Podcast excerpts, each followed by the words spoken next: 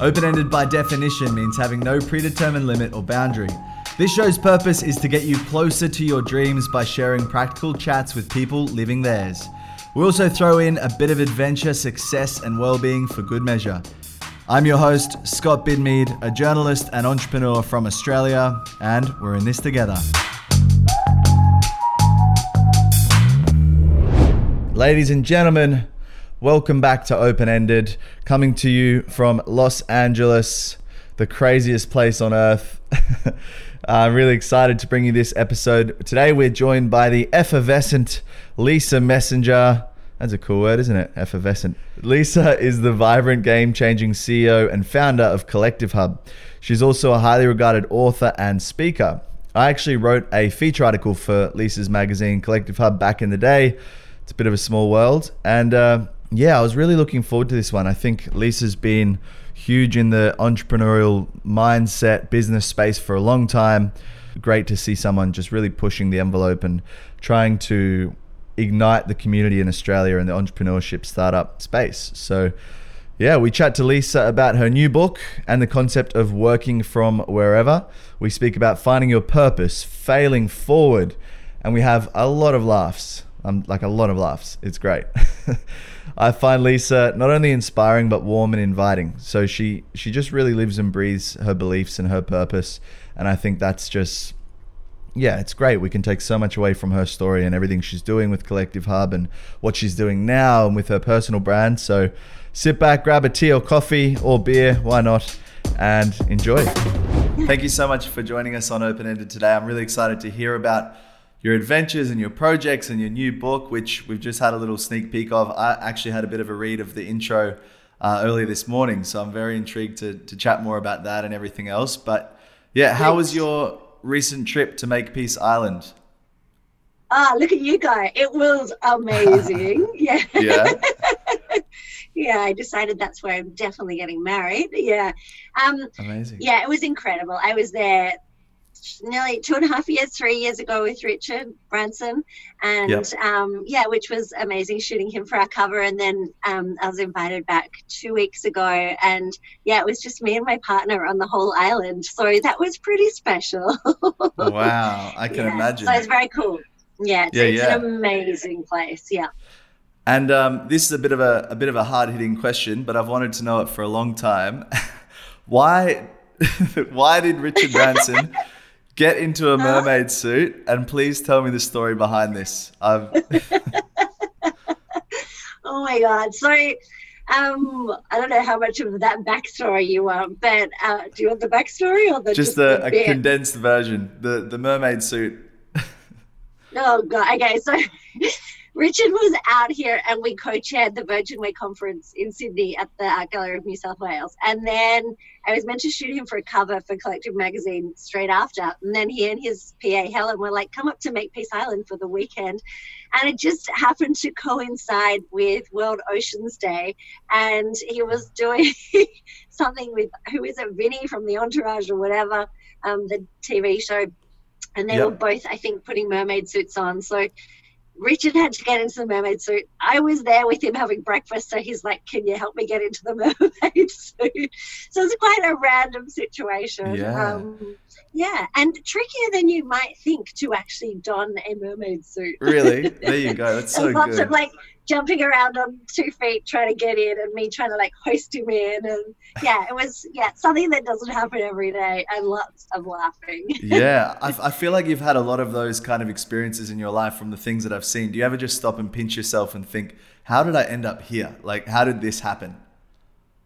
You know, kind of. I was saying to my um, partner when we were staying up there two weeks ago, and it was funny because it was actually for the Noosa Food and Wine Festival, and um, it came through the Noosa Food and Wine Festival. The tourism guys were like, um, "Do you want to stay on Makepeace? Because you know we know you've been there, and we know you know Richard." And I was like, "Yeah, cool. That'd be amazing. Thanks." And I just thought, I mean, Makepeace only holds 22 people, 10 rooms, Mhm. but I just imagined there would be loads of people there. And we arrived, and all the staff who I know from being there before, and they're like the most beautiful humans on the planet, they're like, Welcome. I'm like, Where's everyone else? And they're like, No, it's just for you guys. And I was like, Wow. Wow. And I said to my partner, like, at that moment, I was like, and he's like, pro, a way more clever entrepreneur than me. And um, but I was like, do you not just like this is a pinch yourself moment, like you know, just stopping and appreciating, going, wow, look where we are, and look at these amazing people hosting us and looking after us. And he's like so unaffected and so beautiful that he's like, yeah, I guess it's pretty cool. And I was like, come on. Wow. So I think we both try to move through life like appreciating things all the time, but also just going, okay, yep, thank you, universe. Thank you, universe. Mm-hmm. Like, I don't know. There's pros and cons for both ways of thinking. I think when you just expect that everyone is equal and that you can keep stepping more and more into your purpose and flow, then it just seems to happen naturally and you don't make yourself feel less than. This mm-hmm. is, you know, and also at the same time, it's really important to kind of go, thank you, wow, gratitude, you know, we have must have achieved something to be in this position and stop and think that. But yeah. Mm-hmm. Yeah. Oh, that's lovely. Yeah. And I, and yeah. I feel like you've you've had a remarkable ability in your career to pivot and change direction, but still hold true to your values and the core beliefs. Is that did that take a lot of practice? Has that been intentional? uh, yes, a lot of practice, a lot of failing. yeah. Making friends with failure a lot. Um, and I guess you know it's kind of a learned thing. I think when you um, keep stepping you know further and further into your purpose or me into my purpose you know you hit roadblocks along the way. And so naturally um, i've built up a certain resilience and tenacity and ability to keep going and pivoting. And i'm also sort of perpetually surprised at how much um, i just kind of managed to go with the flow. I mean, it's only just over a year ago I had a 600 square meter office and 32 full time staff, and now I kind of work from anywhere, work from wherever. The title of my yeah, next yeah. book, and um, it's not until I consciously go, wow, that's actually quite a different lifestyle that I. Um, stop and consciously and purposely think about it and be present to that moment. But otherwise, I don't know. I kind of think I'm a bit of a chameleon and I adapt. But the one thing 100% which i wake up with every day is what is my purpose? And that is to be an entrepreneur for entrepreneurs living my life out loud showing that anything's possible. So that that's what keeps me going and grounded. And i'm like however the hell that manifests and however mm. it takes shape and allows me to step further into that well i'll just go with it. But yeah i mean when you te- when you step into big crazy things like stuff happens that's beyond mm-hmm. our control but all we can control is how we respond to it. So yeah every day i just suck it up and keep on going. That's it. Oh i think that's incredible. And i think and it's great that you talk about following your purpose and all that kind of stuff and following your dreams but i think a lot of people struggle to to realize what to dream about. What would you say is a great place to start in terms of identifying that purpose and the why to get you going Oh, such a good question. And somewhere back there, oh, there it is. I read a whole what? book called Yes. Do you want to just read the book to me? That might just be uh, a just a reading section. Oh, that's awesome. Purpose, which sounds like a really arrogant topic to write about, but it's not because I always write from a layman's perspective, I'm always like, hmm, how would I find my purpose? And then I'll write a book about it, or I, or I'm in it and I'm really trying to mm-hmm. reverse engineer. Yeah, how did I get there? And it's actually that is fascinating because because I feel so wholly, unquestionably, unwaveringly like in my purpose every single day as a communicator, um, it's important that I actually go, well, what does that mean when you're not in it? So um, I've got a great team around me who kind of challenge me to go, but explain that if you're not in it, like, what does that feel like? How does it come about? So that is why I wrote that book, Purpose. But hmm, the cliff notes of 208 pages, I guess it's um, like I, what I would say is nothing ever necessarily makes sense in a logical sequential order.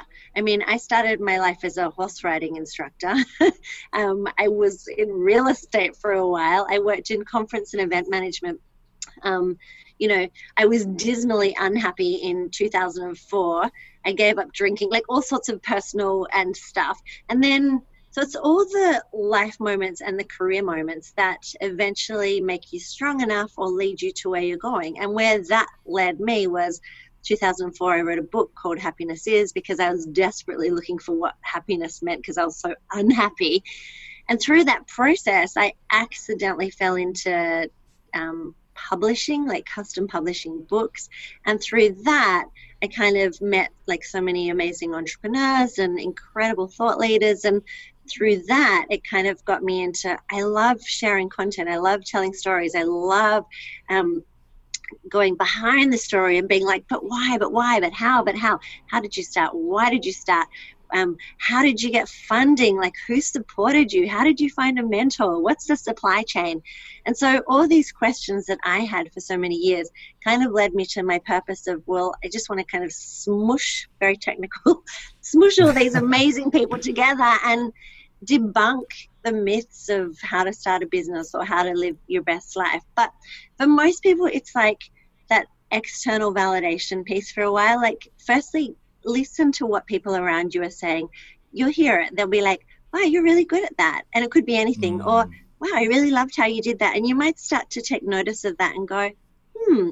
And then you go your own internal, what's going on for you internally. It's like, what juices you up in the morning? Like what makes you excited and want to jump out of bed? And then it's like so um, you know internal what makes me feel amazing external what are other people saying? Um, then it's like the third piece is could there be a market or a gap for that? And then it's like is that commercial? I mean that's that's an important one and that's hard because a lot of people are like well, I just love, you know, whatever it is, painting all day and it's really exciting. But is that is there a market for your painting and is it potentially commercial or mm-hmm. and it's often hard to make those things meet you know yeah so it's almost um, like hitting that recipe and then following the clues along the way along yeah. each step yeah and also i alluded to before like you know me starting life as a horse riding instructor i mean i love that but i mean that if i looked back to that like 20 years ago. It, like, it makes no sense as to where I am now, except that I was getting up shoveling shit, excuse my French, every morning at 4 a.m. So it's like, okay, well, that was probably pretty grounding.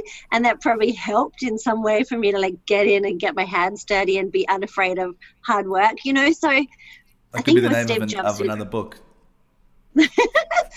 Is it something like, um, like nothing makes sense, you know, it's only when you look back in retrospect and you're like, oh yeah, it's all those moments that actually got mm-hmm. me to where I am. And I think a lot of people, in terms of careers or what they want to do, they just look at the career trajectory. But I also look at like what's happened in my personal life around making courageous decisions to give up drinking alcohol in 2004 like that's not about the alcohol that's about what are we doing to keep ourselves small or self-sabotage. It just for me alcohol and i were not friends. And it was like the worst version of me. Um, so yeah it's about like making those conscious decisions and looking at your life path and being brave and courageous enough to harness the tools. Um, to supplement your weaknesses. And we all have plenty. I mean, I have so many weaknesses and triggers and crap. You know, it's just that most of the time now, I know the things to kind of move me through them quickly. Mm-hmm. That's beautiful. And, and you talk a lot of, I, I feel like your books have almost signposted the lessons that you've learned along the way and you're writing them as it's happening, which I think is incredible, which kind of brings us to your current book, Work from Wherever. Yes. I, I, think it's yes. super exciting. Have you got a? Oh, yes, I do. Yes, it's like hot nice. off the press. It's not out. Hot off um, the press. How cool! July, and so. It's, a, it's yep. beautiful. I need to show you because it's like a magazine. Oh, Every wow. page is like, oh, it's so pretty. Oh, it is. Oh, yeah, it looks. It's the, the collective hub vibe, but in a book. That's cool. Yeah.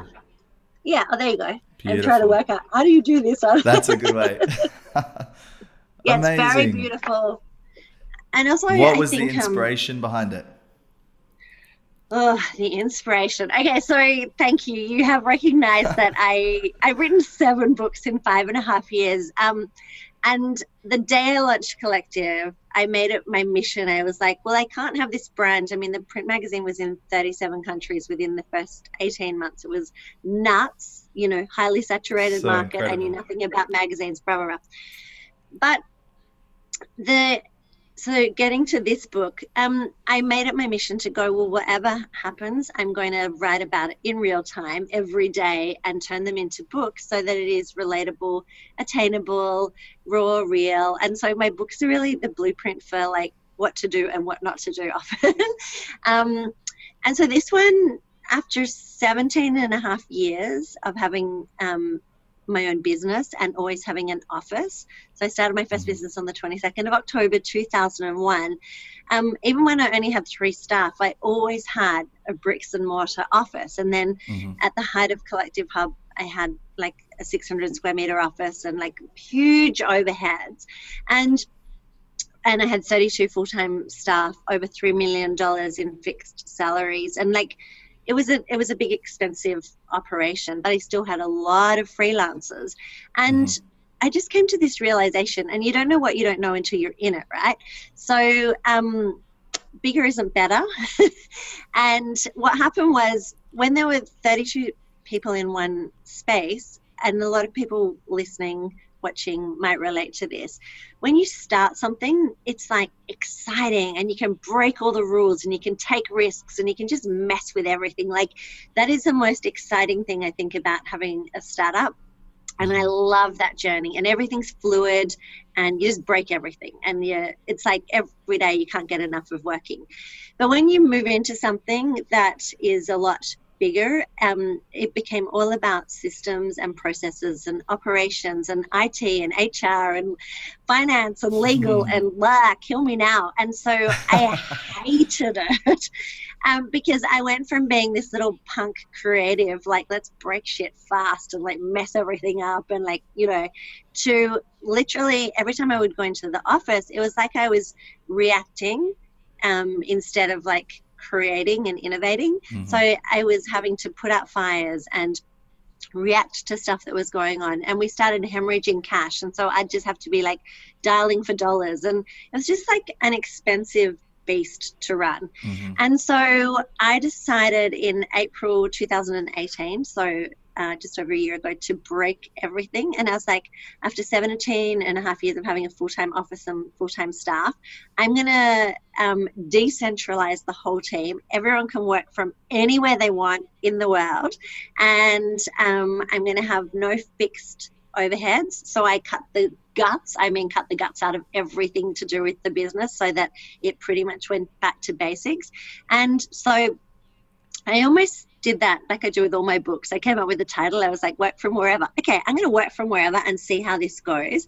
And I tell you what, it's phenomenal. And yeah, I, am a massive believer in the concept yeah. as well. Like it was really funny when I saw the title of the book. Even even just for me right now, like I literally I had an office set up, that kind of stuff, and I've recently left it, let it go, and now my life is literally like if I've got an Airbnb a co-working space and a gym and my laptop of course um that's it like i'm good to go and it's just kind it's, of it's so timely it's crazy even this podcast we've ah. done it in four cities now yeah so it's amazing and it's only because and i mean that collective was so much bigger so the mm-hmm. interesting thing about that is and i'll just run through a little bit of it when i had the 32 full-time staff even my editor of the whole print magazine that came out every month she wasn't even a full time staff member. She lived in Kiama, so two and a half hours south of Sydney. Of Sydney. Oh, she was wow. never full time, but she was managing to run it, right? My distribution and logistics person, Jody, was living in Mosman in Sydney. She's never, she's been with me seven years. She's never been a full time staff member. My bookkeeper, Kate, has been based, based in the Blue Mountains, like two hours out of Sydney. Um, she's been working with me about 11 years, I think, and she's never spent time in, I mean, I had a CFO mm. in the mm. office, but I suddenly started realizing my IT guy, Kevin, um, I think he's been with me 12 years. He, so all these people You've that were like really, that were so critical to my team, they weren't even part of my full time 32 people. And plus, of the 32, only three people on the team had anything to do with writing. So all my writers were already freelance. So if I wanted an article written on tech in Berlin, I had people. If I mm-hmm. wanted a fashion article in Milan, so I was like, why do I need all these fixed yeah. people when most of my team are working from wherever anyway? Exactly. Well, I'd written an article for you guys in the past about the um, yes. young Austra- yeah, yeah, young Australian of the years, the two young guys who did the the van, um, Orange Sky, and it's like this beautiful where they get homeless people, laundry, and yeah. And I wrote that. I think I was in I was in Brisbane at the time, and I did the story with there them. you so go. Like yeah. So exactly. So I was kind of already doing it, and so then I was like, I want to push the limits on this. And you know, the thing about it is now with Zoom, which we're on right now, Skype, FaceTime, mm-hmm. um, you know, Asana, Monday, um, Slack. Like we use so many different tools. everything we do is in like Google Docs. The entire 17, nearly 18 years of business is sitting on Dropbox. So, like, we feel like we're always together because mm-hmm. a lot of people are like, but what does that do for the culture? I'm like, well, I kind of feel like I see everyone all the time anyway. And when we have to get together, some of us, we do, but it's so far um, so much more efficient and there's not kind of leakages. Everyone's working on their own budgets. They all have KPIs. We have daily and weekly dashboards where like all our numbers are running constantly. So um, yeah, and it's like if you hit your KPIs, then you get more work. If you don't, see you later. Luckily, no one so far has hit the see you later button. but it's yeah, it's important to have that expectation, I guess, and and yeah, give them the responsibility to fulfill their role, whether you're not. Because I guess as well, like you don't want to be the boss that's standing there over their shoulder micromanaging, even if they were in a physical office. So why should it be any different?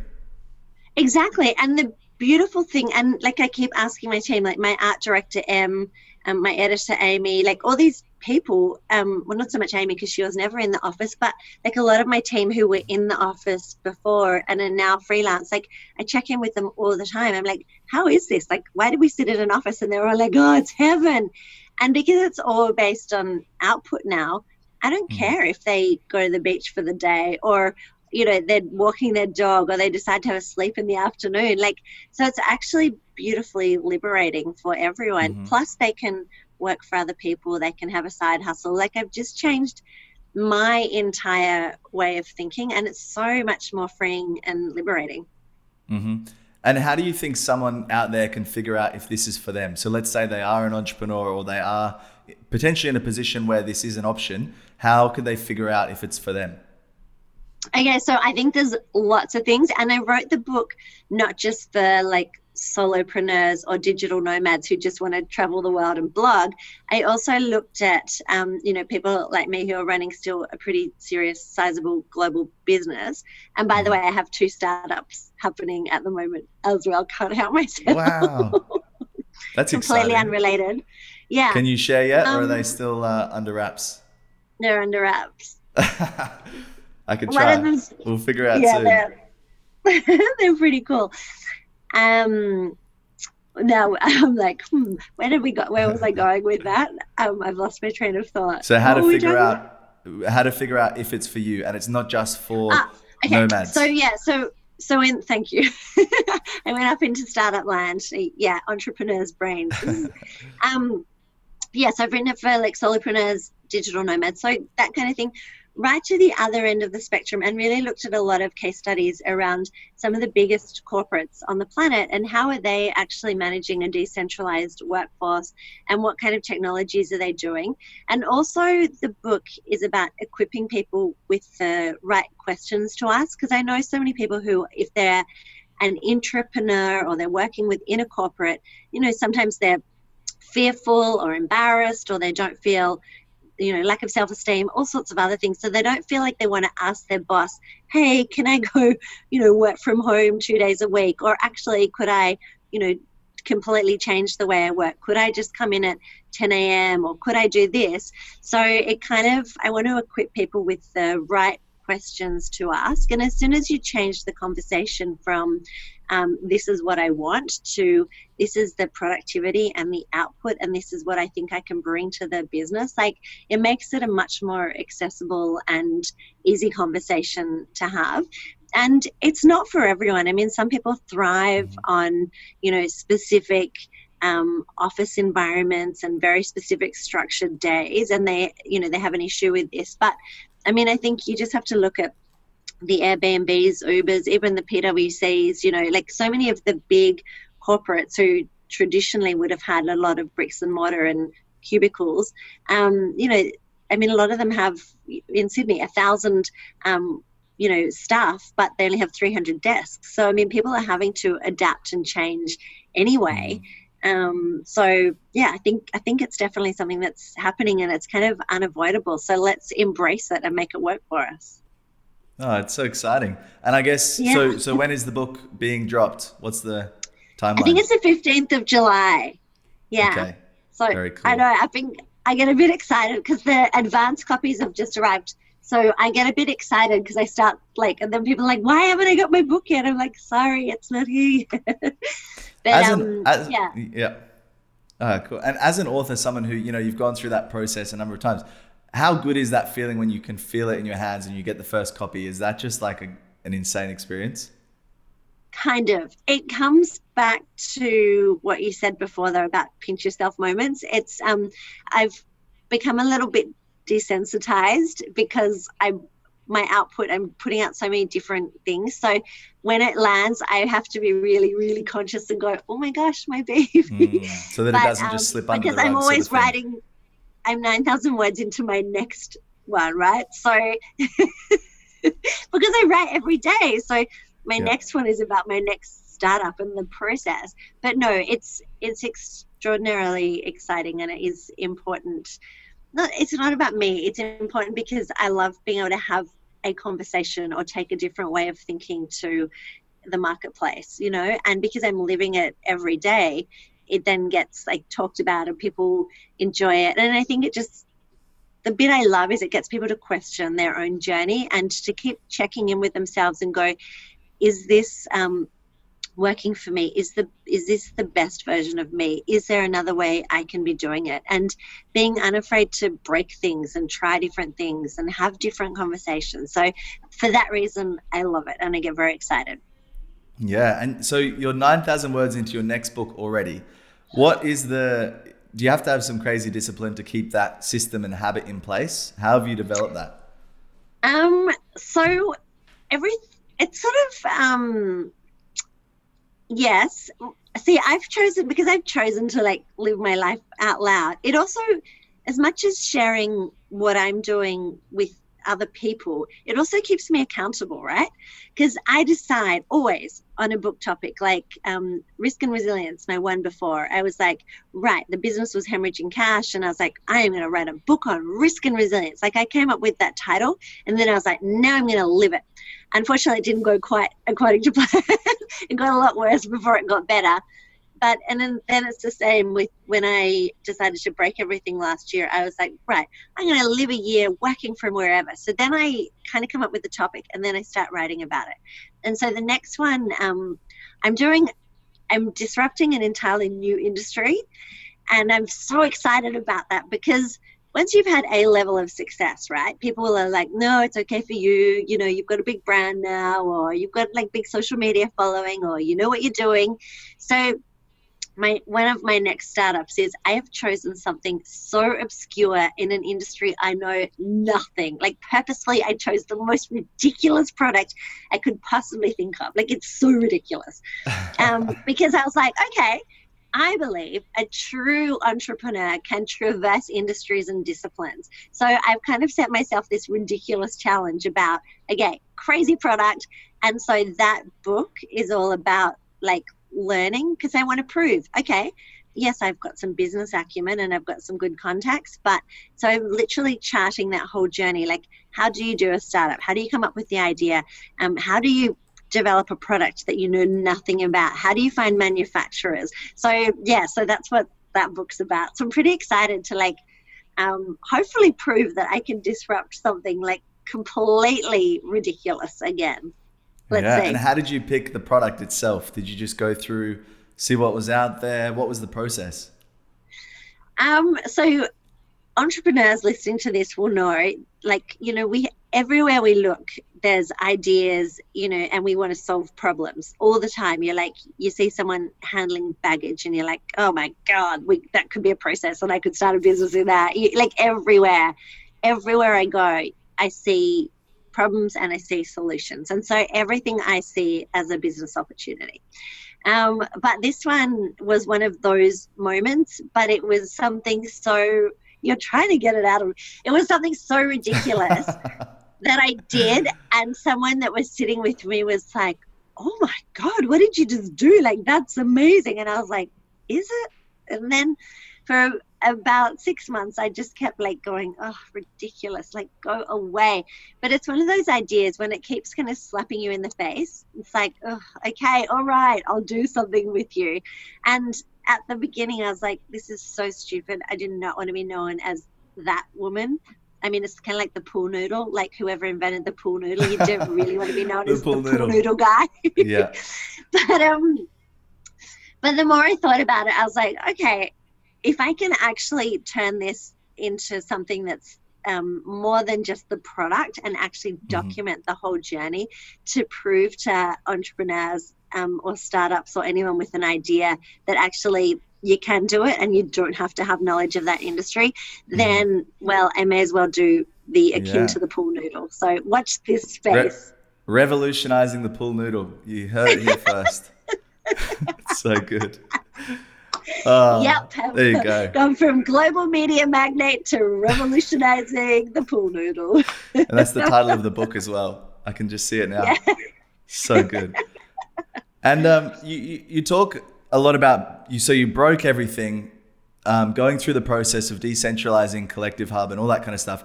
What are some of the biggest lessons you got out of that process in terms of, I guess, failing forward? Um, never do another startup. No.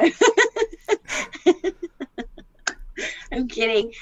Um, uh, I guess um, you know, it's good to know what you're great at, but more importantly, it's good to know what you're really crap at. And I mean, I've known for a long time what I'm really bad at, and that's detail and systems and processes. And, you know, and I've known that for ages. And I've always exactly had. the same.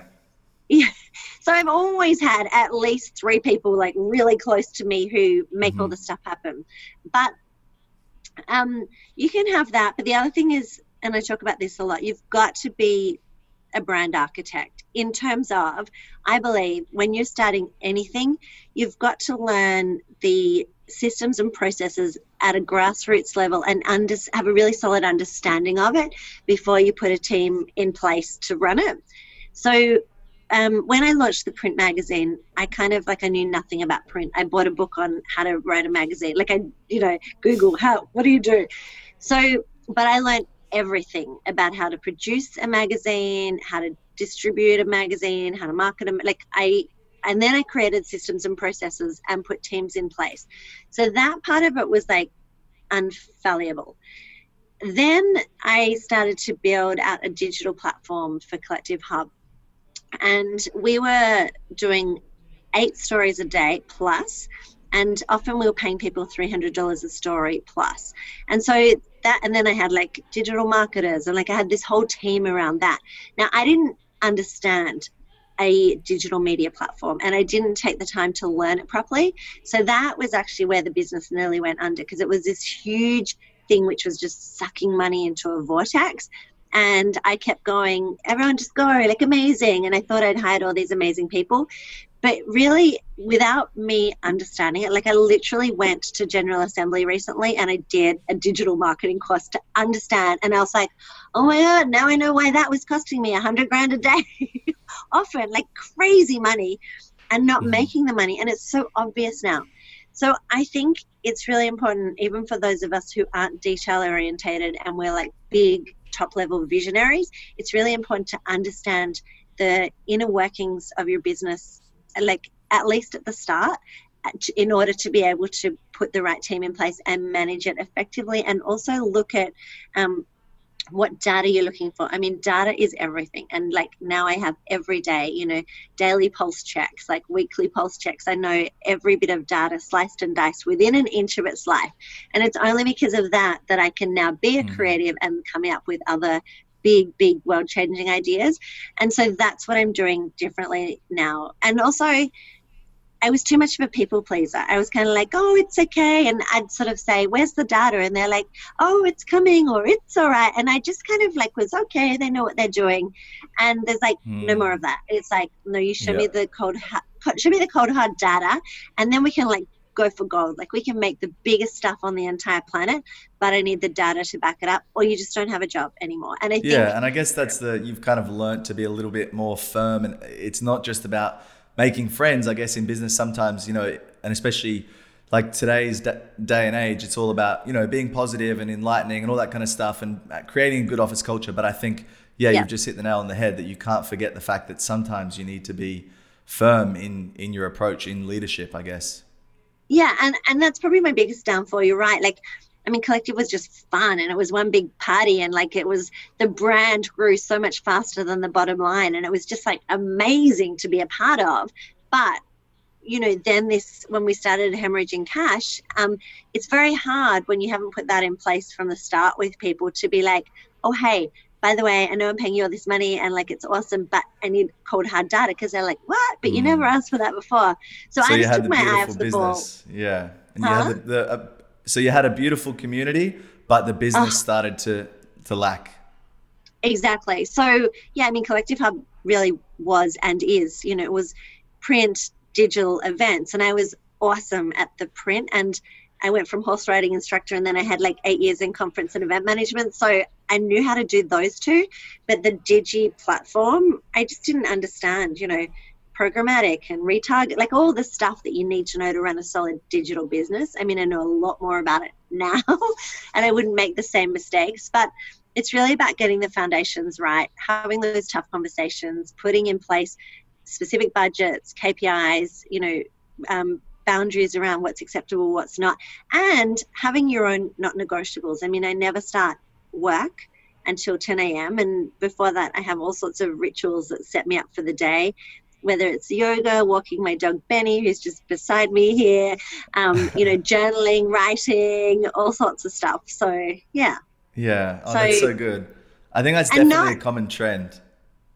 And I was laughing. Ritual. I've got a fabulous new PA Tegan and like I put in my diary every morning from seven to ten. It says no meetings, and that's just like a reoccurring thing.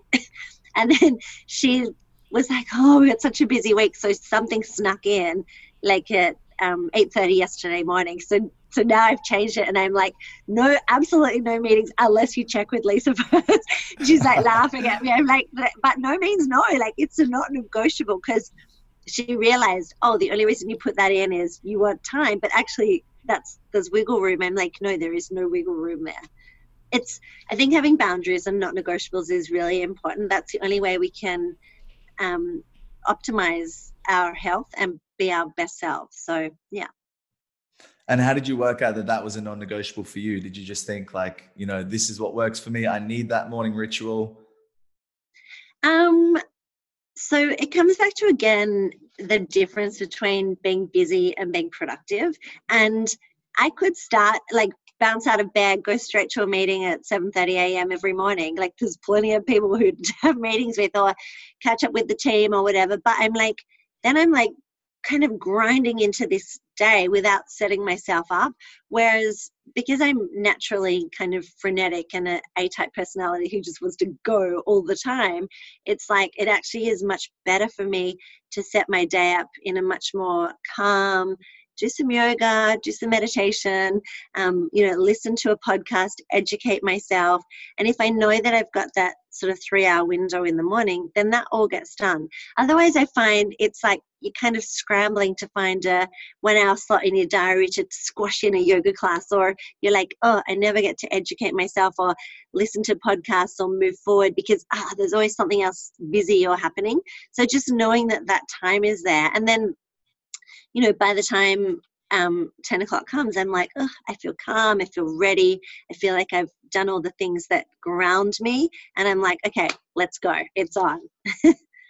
Wow, that's so yeah. good. And I guess that helps as well. Have you seen that that routine and ritual has changed since leaving the full time work? Uh, so, like the office and the setup into this new kind of way of working and living. Have you have your rituals changed at all? Have you adjusted them? Yeah, I have because when you go to an office, you have that sense of purpose or you have somewhere to be at 8 or 8.30 or 9 or whatever your start time is and you grab your coffee you walk into the office there's people there to high five you you sit down and you know you do some kind of thing through the day and then you leave.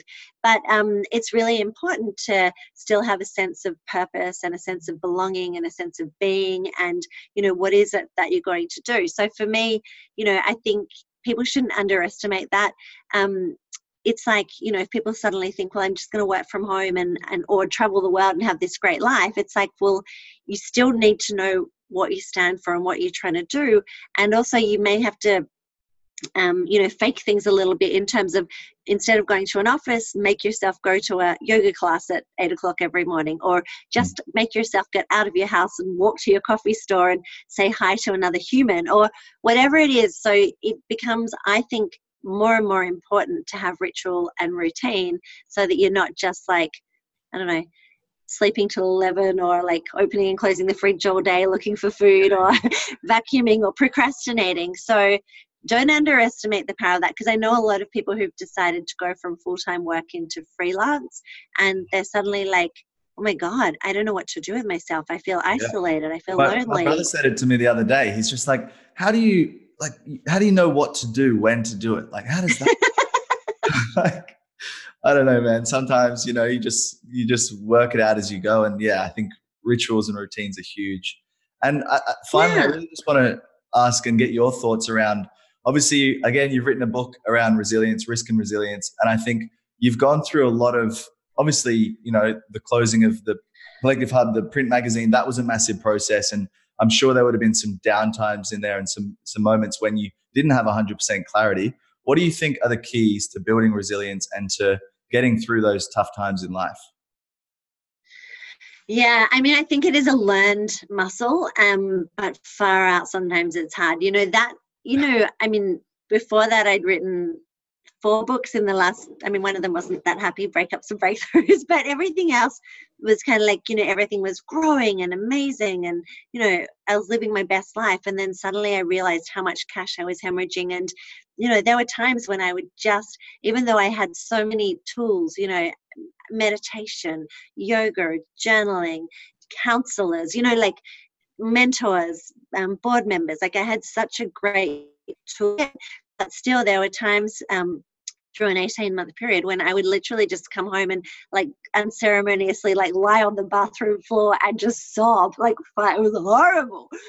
And um you know but you just got to keep pulling you've got to dig deep and keep pulling yourself out of that and then turn up the next day. And um yeah that was that was tough. But um I think everything is a learned muscle. And so, what I do, and I actually wrote a lot about this in Daring and Disruptive, my first book in the series, it's almost like I've taught myself to go very quickly to worst case scenario in my head and be like, oh my God, I'm about to lose the business, or oh my God, you know, like whatever it is, oh, I just lost this money. What there's always crisis points. And that, that actually is, by the way, irrelevant if you're just starting out and it's like, you've got to pay an $80 invoice or you've got or someone owes you $80 like you can feel the same amount of fear trust me around that as you can with an $80,000 or an 800,000. Like it's all, you become quite malleable and stretchy. And I've done it on both ends of the spectrum. And my fear has been probably proportionate to my learnings in life at the time.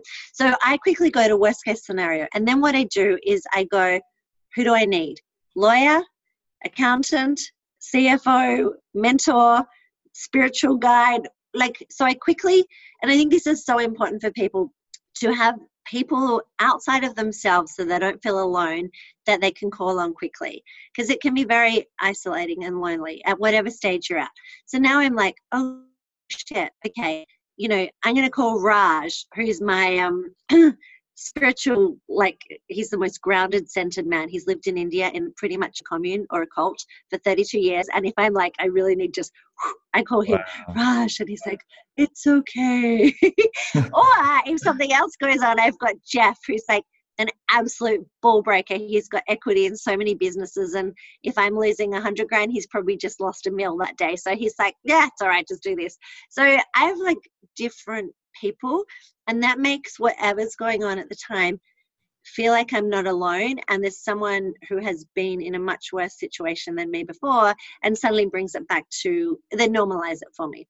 And to that point, people often say to me, Who's your mentor? And I'm I almost laugh. I mean, I know traditionally uh, people are like, Oh, I have a mentor. I don't have a mentor. I probably have 40 mentors. Like they are people who have gathered around me over the years um, who are the right people to call on in that situation you know and i think that's probably one of my most important messages is find your people find your tribe find people who've been there and done it before who can support you because at different stages you need different people like ball breaking jeff if i'm having a meltdown about a self-esteem issue he's going to be like i don't even care like what right the he doesn't yeah. care yeah, yeah. that might be something for a great girlfriend who's going to give me a cup of tea and be like, it's okay, and be in that feminine energy. So you got to have people to help you. Um, but you also, so that's that external piece, but you also need to build this internal muscle of resilience because at the end of the day, it's you. And so, whatever it takes to get yourself like fully functioning at your um, highest self esteem and knowing that whatever happens, you've got this. I mean, that's probably the most, the single most important thing because it's interesting. As many people as I know now, and as many amazing people as I'm surrounded by, going back into startup mode, I realize how isolating and lonely it is, and how you've got to like try and figure stuff out on your own. And even though you know people, it's like wow, okay, I got to actually work through this. So, yeah, internal validation, external validation, have both.